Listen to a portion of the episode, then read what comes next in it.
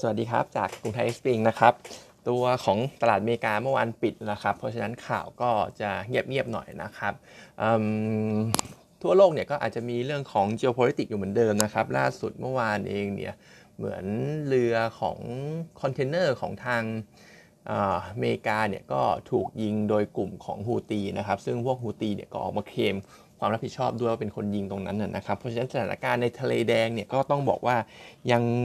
มีความตึงเครียดค่อนข้างสูงอยู่นะครับ แต่ทั้งนี้ทั้งนั้นเนี่ยตัวของราคาน้ำมันดิบก็ไม่ได้ react อะไรมากกับข่าวเมื่อวานนะครับ เพราะฉะนั้นอย่างที่ว่าไปเมื่อวานนะครับว่าเรื่องของเรสซีเองเนี่ยจริง ๆ ปัจจัยที่จะกระทบน้ำมันดิบ อาจจะมีไม่ได้เยอะมาก ถ้าจะเรื่องของน้ำมันดิบจริงๆเนี่ยต้องเป็นช่องแคบฮอร์มุซนะครับ ตรงนี้ก็อาจจะเป็นเรื่องของพวกสินค้าบริการอะไรพวกนี้ซะมากกว่านะครับแต่โดยรวมๆเนี่ยผมก็ยังมองเหมือนเดิมอย่างที่ว่าไปเมื่อวานนะครับ คงไม่ถึงขนาดว่าจะเป็น supply disruption แบบที่เกิดกันในช่วงของโควิดนะครับ อื่นๆ ของต่างประเทศก็อาจจะมีไฮไลท์ที่ญี่ปุ่นนะครับนิกเคอิก็ยังทำ new high ต่อ ซึ่งเมื่อวานเองเนี่ยกลุ่มที่นำตลาดก็เป็นในส่วนของพวกเดินเรือชิปปิ้งทั้งหลายนะครับที่นำตลาดขึ้นมานะครับแต่ตรงนี้ผมก็คิดว่าบ้านเราเนี่ยก็มีการเก็งกำไรในกลุ่มนี้เช่นกันนะครับ แต่ก็มองว่าเป็นการเก็งกำไรที่อาจจะ high risk high return นะครับ ถ้าหลุด เส้นแนวรับของตัวเองที่มองกันไว้เนี่ยก็ต้องมีการขัดลอดเหมือนกันสำหรับพวก RCL อะไรอย่างนี้นะผมคิดว่าการปรับเพิ่มขึ้น การแลนลี่รอบนี้เนี่ยมันก็ก็เขาเรียกว่าอะไรอะ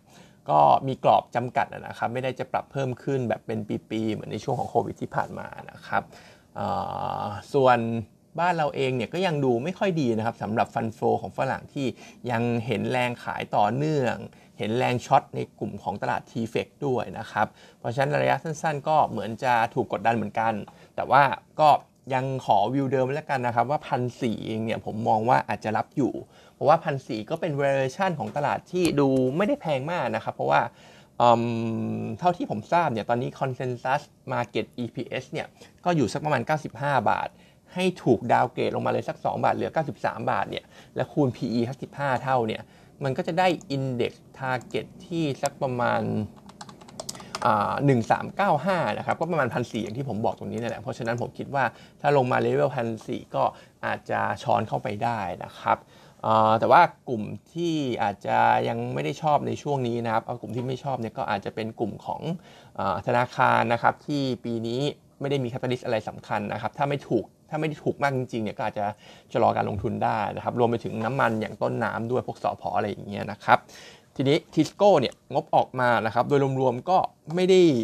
ถึงกับแย่อะไรขนาดนั้นนะครับ ถึงแม้ว่าจะต่ำกว่าคาดก็ตามสำหรับตัวทิสโก้เดี๋ยวก็มีการประกาศจ่ายปันผลด้วยนะครับ แต่ทีนี้ ถ้ามองในเชิง trading เชิงกลยุทธ์หน่อยเนี่ย ลองไปดูกราฟราคาหุ้นทิสโก้นะครับ ในช่วงของ 3 ปีที่ผ่านมา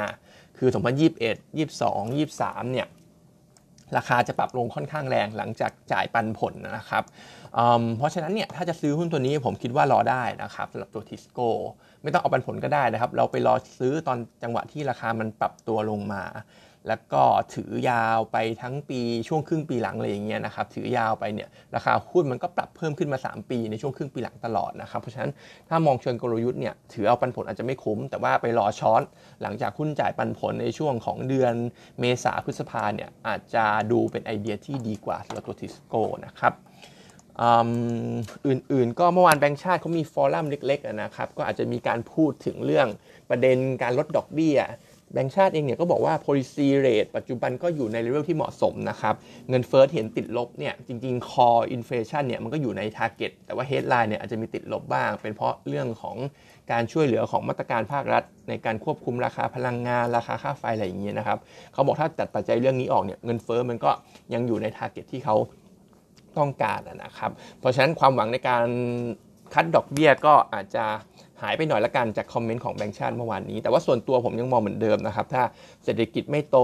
ส่งออก miss เป้า ท่องเที่ยวไม่มา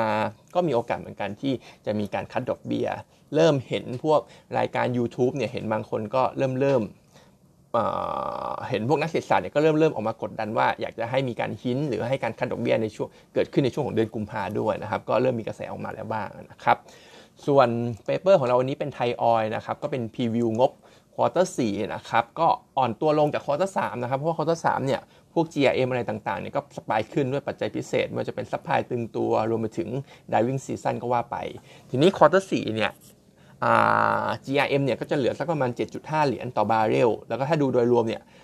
GIM นะครับก็อยู่สักประมาณ 9 เหรียญต่อบาร์เรล ซึ่งถ้ารวม stock loss เข้าไปเนี่ยก็จะเหลือแค่ประมาณ 4 จุดเหรียญต่อบาร์เรลนะครับ โดยรวมๆ net profit ใน quarter 4ก็อยู่สักประมาณ 2,800 ล้านบาท ฟื้นตัวได้ดี year on year แต่ว่า Q on Q ก็ติดลบไปตามระเบียบนะครับแต่ทีนี้ถ้ามองต่อไปเนี่ยท็อปถ้า e a r n i n g ออกมาดูแบบซอฟลงก็อาจจะเป็นจังหวะในการเก็บหุ้นได้นะครับ เพราะว่าถ้ามองในปีนี้เหมือนจะ มีคาตาลิสต์เหมือนกันที่ดีนะครับ เพราะว่าล่าสุดเองเนี่ย ถ้าจำกันได้ก็ซาอุอารามโกมีการคัด OSP ลง ในปีนี้เองเนี่ย เราก็คาดหวังว่าพวก tax spread ในส่วนของดีเซล ในส่วนของเจ็ตหรือว่าน้ำมันเครื่องบินเนี่ย มันก็จะยังทรงตัวอยู่ในระดับที่ประมาณเหนือกว่า 20 เหรียญต่อบาร์เรลได้นะครับ เพราะว่าดีเซลเนี่ยก็เป็นปัจจัยในปัจจัยหรือว่าเป็นเขาเรียกเป็นน้ำมันในส่วนของการกับกระตุ้นเศรษฐกิจขับเคลื่อนเศรษฐกิจอยู่แล้ว ในขณะที่เจ็ตเนี่ย การบินทั่วประเทศก็น่าจะดีขึ้นตามลำดับนะครับ เพราะฉะนั้นเราก็คิดว่าไทยออยก็ได้ประโยชน์ส่วนนี้ เพราะว่าสัดส่วนการผลิตส่วนใหญ่เนี่ยก็อยู่ในพวก 2 ตัวนี้นะครับ ไม่ว่าจะเป็นดีเซลกับน้ำมันเครื่องบิน แล้วทีนี้พอลากยาวไปเนี่ยช่วงปี 2025 ก็จะมีโรงใหม่เปิด ไอ้โปรเจกต์ CFP ของเขานะครับ ตรงนี้ก็จะทำให้ค่าการกันดีขึ้น เพราะว่าไอ้ตัว CFP เนี่ยสามารถใช้ขูดได้หลากหลายรูปแบบ มีความ flexible ในการกันมากขึ้นนะครับ เพราะฉะนั้นตัวไทยออยเนี่ยผมคิดว่าเลเวล50 เป็นจุดที่น่าสะสมบายนะครับ เราก็ยังเชียร์ซื้ออยู่นะครับ